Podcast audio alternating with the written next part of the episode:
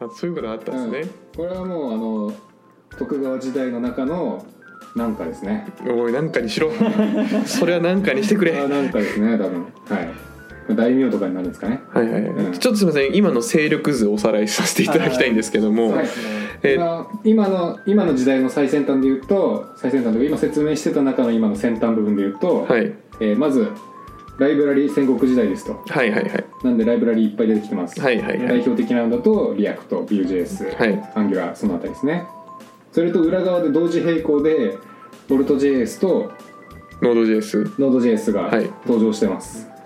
今この3勢力3すくみですね、なるほどはいでオルト JS の中にうん、またいろいろ何でしたっけコーヒースクリプトぐらいですか今タイプスクリそのプ時トはが出てるとあタイプスクリプトもあるんじゃないかなあーこの時わかんないけどすみませんじゃあちょっと JS あんま詳しくないんで質問なんですけど、はいえっとなんとか JS ってめっちゃあるじゃないですか、はいで今ノリさんライブラリっていう言い方をされてましたけど、はいリアクトとかってうん JavaScript っていう言語のライブラリっていう扱いなんですかそうですじゃあリアクト JS っていう言語っていうよりはうん JavaScript の中の React.js っていうライブラリなんですねそうですそうなんだもうそれをまず初めて知りました僕はあそういうことなんならはいはいはいはいなるほどねうん Java でいうスプリングみたいなあそうなんですね感じええでもライブラリだからスプリングほどなんかはいはいガチガチじゃないかもうんうんそういう立ち位置なんですねうんまあで、はいはいえー今じゃあこの3つが登場してき始めましたよと、はいでそれによってですねまあフロントエンド側ってまあすごくやることも増えてるんですよ技術も多いしうん実はまあ今 JS だけで説明してるけど裏側では HTMLCSS とかもあるしあそうですよねそうだからやることめちゃめちゃ多くてこの時から、えーまあフロントエンドは結構そういうビルドうんみたいなのをするツールがどんどん増えてってますねうーんだから開発の時にいちいち書いてからビルドするんじゃなくてもうずっとビルド回しつつローカルサーバー立ててみたいなうんうんうこんととか画像の変換やってくれたりとか、うんうんコードの圧縮やってくれたりみたいないろんなことできるツールがこの辺でね登場し始めるんですけど、はいまたこの設定も難しいわけですようんなんか変数が増えてそうですねそう機能が高度化してるからそうなんです、えーまあ、これでまあ SPA が登場したんですけどもうん SPA にもまあ先ほど言ったように初期表示重いよとかうんうんあとは SEO にもねちょっと課題があったんですよ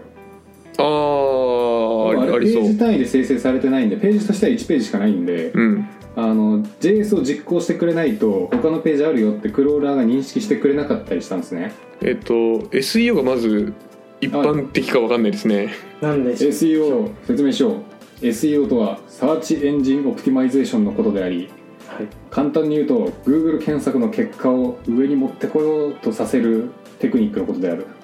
上にも上に持ってこさせよう持ってこさせるためのテクニックって感じだね、はいはいサイトのこここう設定したら検索された時上に来やすいよみたいなああーはいはいはいであれのルールがいくつかあってページ数とかページのボリュームとか内容とかうんいろいろルール変数あるんだけどはい SPA がちょっとそれに不利だったなぜならうんページ数もランクの要因の1個なのにあのロボットから見たら1ページしか見えないああってことがあったんですねけ Google で検索したら、なかなかあの予測の上の方に来てくれないってことですねそうそうそうそうそうそうなるほうどんまあ今だと Google のロボットとかだったら JS 実行してくれるんですけど他の検索のクローラーとかだとまだされなかったりとかへえっていうのはあるらしいそうなんだうん、あとまあそういうのもあったから多分不安って人はいっぱいいると思うんうんうんう、うんえーなので、まあ、そういうところちょっときついよねっていう時に新技術登場します SSR え SSR スーパースーパーレアです かスーパースーパーレアですじゃあ違うだろ絶対絶対違うだろこれはですねサーバーサイドレンダリングっていうものが登場しますなんか一周した感ありますよ今あの単語だけ聞くと気づいてしまったはいそうです一周しましたここでレうんンダリングって何ですかレンダリングはあのなんだろう、えー HTML とかを解析してブラウザで表示してあの見た目作ったりするじゃんはいあれをレンダリングとかって言ったりするんですけど、えーまあ描画的なうん直訳すると描画ですか描画だね、はいえーだから一周しました今まで PHP とかにリクエストを送ってそこで HTML を組み立ててたのねははいその時代に戻りましたここで、おー なるほどでも SPA の前にはいそうでも当時とちょっと違ったのは Node.js が登場したことによってリアクトがそのままそっちで動きますあーうん理解しましたなのでコードが変えないまんまこっち側でレンダリングしてレンダリングされたものを返すみたいなことができるようになったんですねうんうんこれによって処理によってはクライアントに持たせたりとかサーバーに持たせたりみたいなことができるようになったわけですよはい今あのすいませんはい何が解決するんですかそれでそれによって元の仕組みに戻ったんで今までと同じようにページ認識されるようになりましたうんうんでしかも一部パフォーマンスとかは上がりましたうんうん機病が軽くなったしうんいろいろ持たせなくてよくなったんであーフロントに今までフルでフロントでやった結合の一部をバックエンドにも負担分担したって感じですねイメージはなるほどはいなんかサーバーサイドに持っていくことによって、うん今までぬるぬる動いてたところがなんかぬるぬる動かなくなったりしそうだなって思ったりするんですけどそんなこともないんですかねうわーなるんじゃない多少はなるんですよね多分ね多少はなる処理とならない処理なんか振り分けれるんじゃないあそれはありそうですねえここは速さ重視したいっていうのを別にフロントに持たせてもいいわけですしねえそうそうそうそうそう、うんそしてですよその後さらにハイパフォーマンスのものが登場しました、うん今何年ですかぐらいこれはあの昭和33年はいうちの母の誕生日ですすおめでとうございますなんか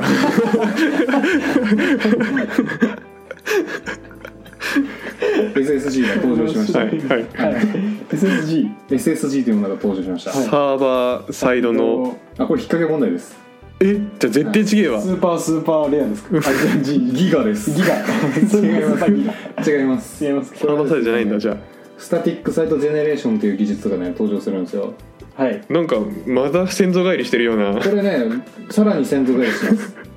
今まで HTML と CSS と JavaScript 置いてて、うんでそのページ行ったら特に何も組み込まずに返してくるよっていう仕組みだったんですよもう1992年もう本当に最初の最初ですよね年ですねあおはいめでとうございますその時はそういう仕組みだったんですけど、はいえーそれに回帰しました SSG によって、まあ、結局それが一番軽いよねみたいなそう発想なんですかね結局この結合させてる時間が手間じゃんってなって、うんうんそんなにページの内容変わらないサイトなら最初からもうそういうのをもう結合したページ置いといて返した方が早いんじゃねえのってなって、うんでこの SSG がね登場しましたすごいなんか登場って言うんですね一う応ん登場したひょっとして阿部寛のホームページとかそれなんですかね ああれ SSG で生成したかどうかは別として、うん仕組みとしてはそんな気がしてる、うん、だから阿部寛スピードになりました阿部寛スピードになったんですねだからもうこれはパフパフォーマンス最強最強ですねうん最強そう、あの複雑なことしないならそうだね複雑な、なんかそのユーザーによって表示変えるとかするならこれは使えないんですけど、んでも基本的にはこれはめちゃくちゃ普及していきますと、うんえーまあ、最近だとねさらにこれをちょっと発展させたやつで、と、えー生成するんですけど有効期限みたいなのを設定できるようになりましたそれは何のえー、と例えば生成するじゃん、はいでもしかしたらちょっと時間経った後に変わってるかもしれないじゃないですか内容があー1日経ったらちょっと変わってるみたいな、まあ、なんかブログ記事とかだと記事更新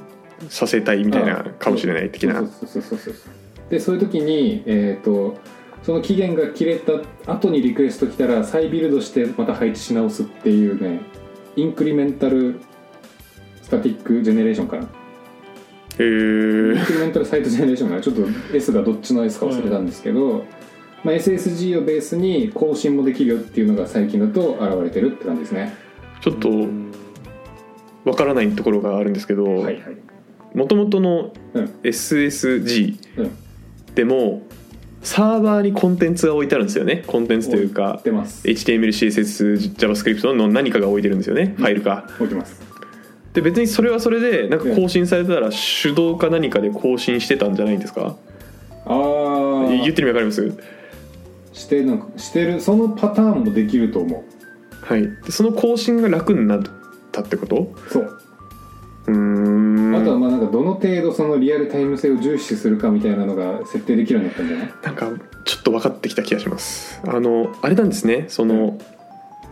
あくまでユーザーが見るときに参照するファイルってうん元サーバーっていうよりはなんかミラーサーバーじゃないですけどうん参照するためのファイル置き場みたいなものをまず見て多分ユーザーはアクセスしていてはいはいで今まではそれを手動で置き換えなきゃいけなかったんうんですと、うんでもそのさっき言ってた S あ違う SGSGISG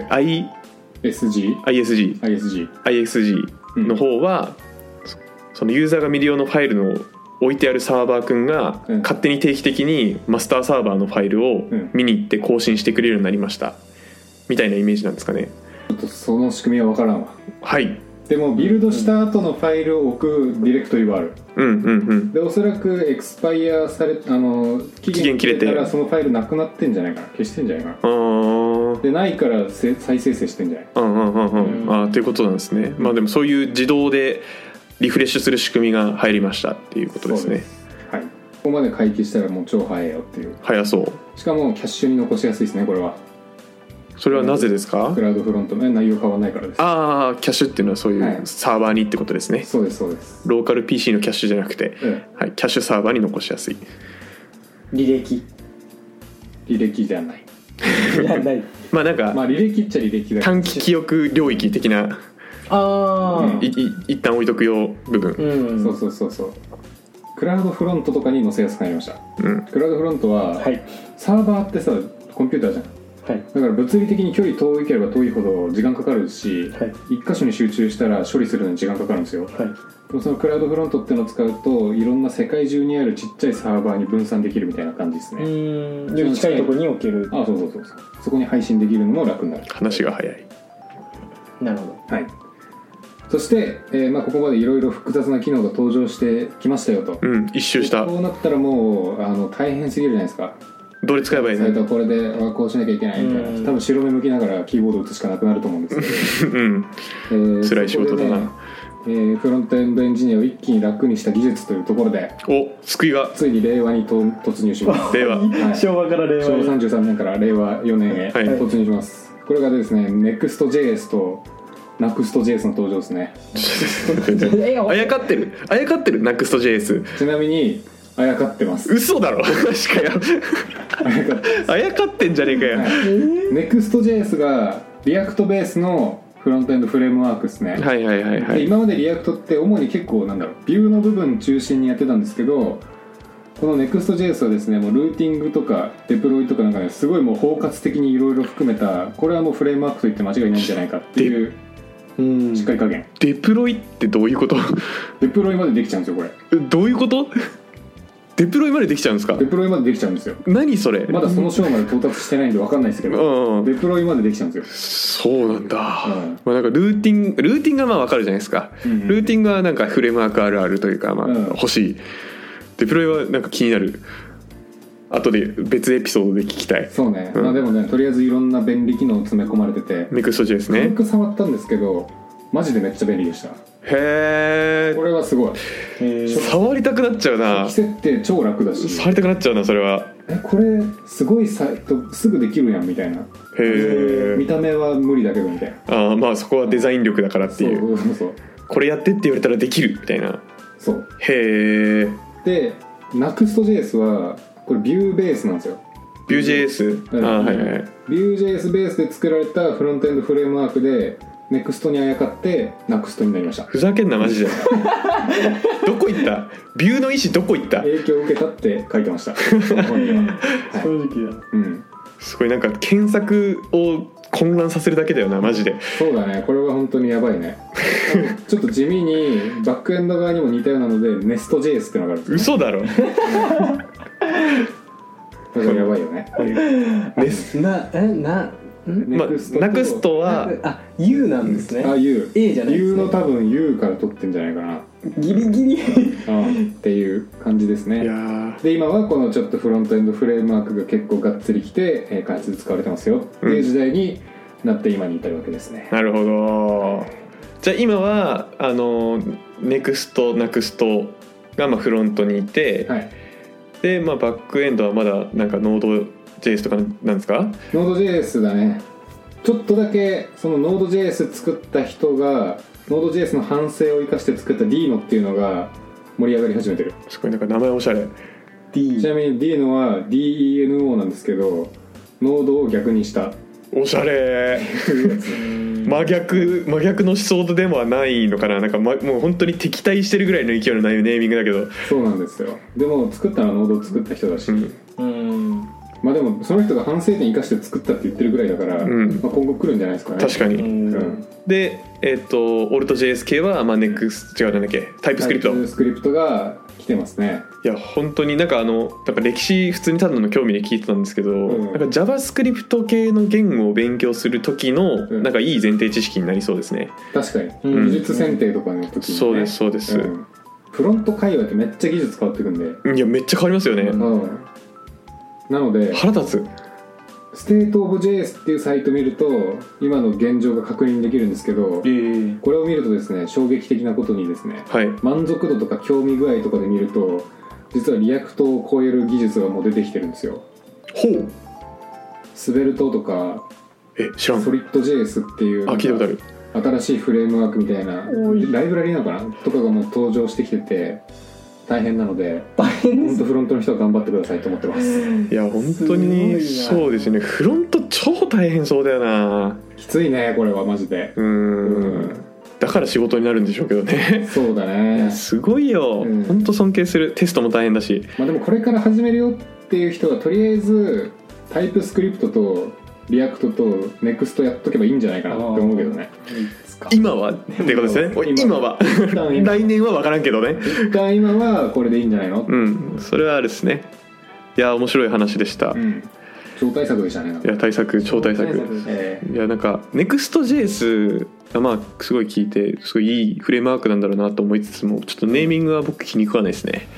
ー いやそれなくすの方じゃなくてああの NEXT も気に食わないですネねクストも気にならないんだネクスト気に食わないんですよねロゴはかっこいいよけいどやロゴかっこいいですわかります本当に試験なんですけうど、んネオとかうん アドバンスドとか、おうネクストみたいな名前つけると、うん10年後ネクストじゃなくなってるんでこいつはそういうこと未来を見てるわけだそうはいはい陳腐化するんでこういうネーミング確かになやめていただきたいあーそうそう考えると J クイを絶妙にダサいわなはい そうまあそういうの余談でしたいや結構長丁場でしたよびっくりしたね長丁場でした、まあでも面白かった普通面に白かったうんこれ定期的に聞き直したいエピソードかもしれない、うんいやちょっとね頑張ってまとめた回ありましたいやありがとうございました、何にしてもまず JavaScript の勉強からですからですねですねですねあの最初の方に出た ES なんだっけエク何マスクリプトエクマスクリプトはもう今も別に更新されてるんですもんね最2015年ぐらいからね毎年どんどん更新されるようになったですよえねうん、ーでそれで書いてるのはなんか文法がこういう書き方が追加されましたとああかそうそうそうこういう書き方からこういう書き方に変わりますとかそうそうそうそうそうそううんでそういうのはオルト JS で変換してあげると安全に使えるよっていううんうんうんうん最後にちょろっと質問したんですけどあのうんタイプスクリプトあるじゃないですか、はいでタイプスクリプトってなんか JS みたいな書き方のやつを JS に変換してくれるやつっていうお話でしたけど、はいえっとタイプスクリプトの書き方でうん NEXTJS 書いたりとかするっていう使い方になるんですかっなります組み合わせて使いますていうことですよね単体で使うもんじゃないってことですよねえーっといや単体でも使えます単体だと何をするんですかビューえ今のイメージだと、うんえっ、と NEXTJS とかがうんフロントエンドを作って、うんで Node.js がバックエンドを作ると、うんでそいつらはフレームワークですと、はい基本的にうんなので JavaScript のコードとあとその他のルーティングやら何やらうんをまあ包括したフレームワークだと思うんですよそれぞれ、でタイプスクリプトを使わないと,、うんえー、と NEXTJS にも Node.js にも JavaScript で書くと思うんですようん書きますですよねうん、うんだから React.js のコードを記述するときに、うんえータイプスクリプトを使ってうんタイプスクリプトの書き方で React 書いてうんで裏側で JS に変換されてうん安全にコードを実行できるとはそうですもうなんかね市民権得すぎててタイプスクリプトがいもう最初の構築の時点で TS で書くか JS で書くかっていうのを選べますね TS が、J、タイプスクリプトですね、えーはいじゃあもうあれなんですねなんかうわー JavaScript 開発してーと思ったら、うんまあまあさらっと JS のコードを見て、うんでもディープに行くのはもうタイプスクリプトの勉強した方が効率いいんじゃねえかって今聞いてて思ったんですけどそういうことですかまあいいと思いますねタイプスクリプトで入った方が今はいいんじゃないかなうん特にバックエンドとかやってたらいきなり TS でいいんじゃないって思うそれはなんでですかまあ型使えるからね安全に書けますねコードを、うん割と僕が学生の時とかだと型使えるっていうメリットが意味わかんなかったんでうん補足をすると型使えるとあれなんですよね後からコードに変更とかをしようとした時に意図しない値を入れて変なバグ生み出すみたいなものを事前に防げるそううんうんうんからあれ防げるしあと書きやすくなりますねコードというと型が決まってるんで例えばこのオブジェクトだったらこのプロパティあるよとかこのメソッドあるよって決まってるんで、うんあのエディターの推論のそ精度上がってメソうんッドのなんかサジェスションとかがすぐ出てくるんで書きやすくなりますね、うんうんうんそれは確かにありそう、うんなるほどな NEXTJS の話も後で聞きたいな勉強したらあ あいい普通 にねネクストね、うんさっきちょっとデプロイのところあれだったからねいやマジでうん俺どういうことって思ってるんでデプロイできるってまあ調べたらすぐ出るんでしょうけどうんでもなんかそのフレームワーク作ろうって思った時にデプロイまで含ませようっていう発想がまず普通じゃないじゃないですか多分そこに何かの意図があるんですよねあると思うい今の時代に即した、まあ、CICD 系のなんかだと思うんですけどどうせやこれは本当に楽に開発できますよ気になるうん素晴らしいですねいや JavaScript 避けてきたけどまあちょうどやってるしちょうどいいなうんまあ、やってると楽しいようんですよね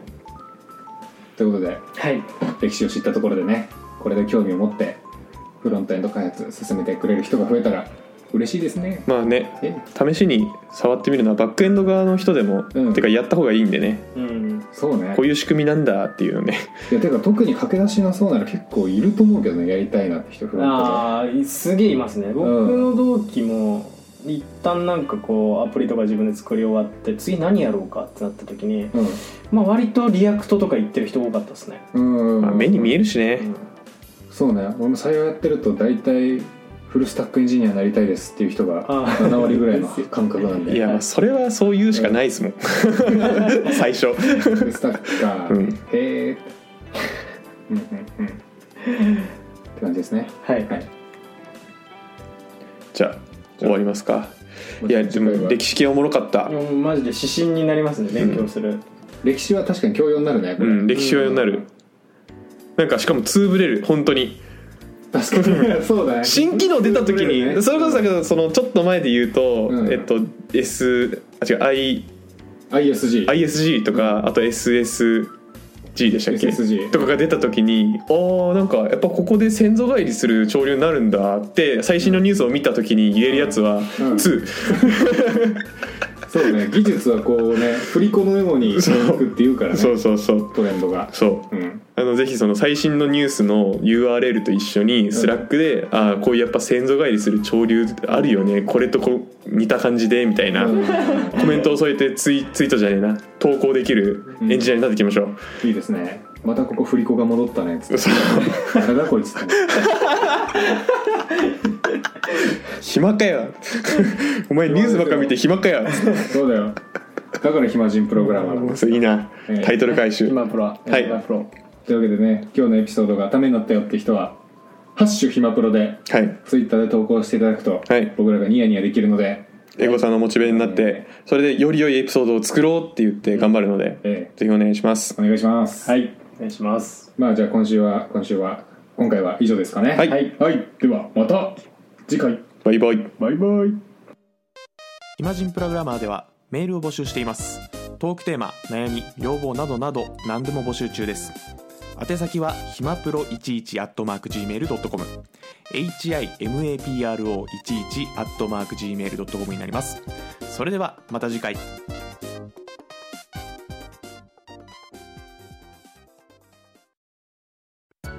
暇人プログラマーからお知らせです暇プロメンバーとメンタリングしたい人を募集しますどうやったら中級エンジニアになれる悩みを相談したいなどなど相談内容は何でも OK ですメンタリングを通じて何か気づきを持って帰ってもらえるように頑張りますエピソード説明欄の方ではなく番組説明欄の Google フォームから日程を選んでお申し込みください料金はもちろん無料各日程先着1名なのでお早めに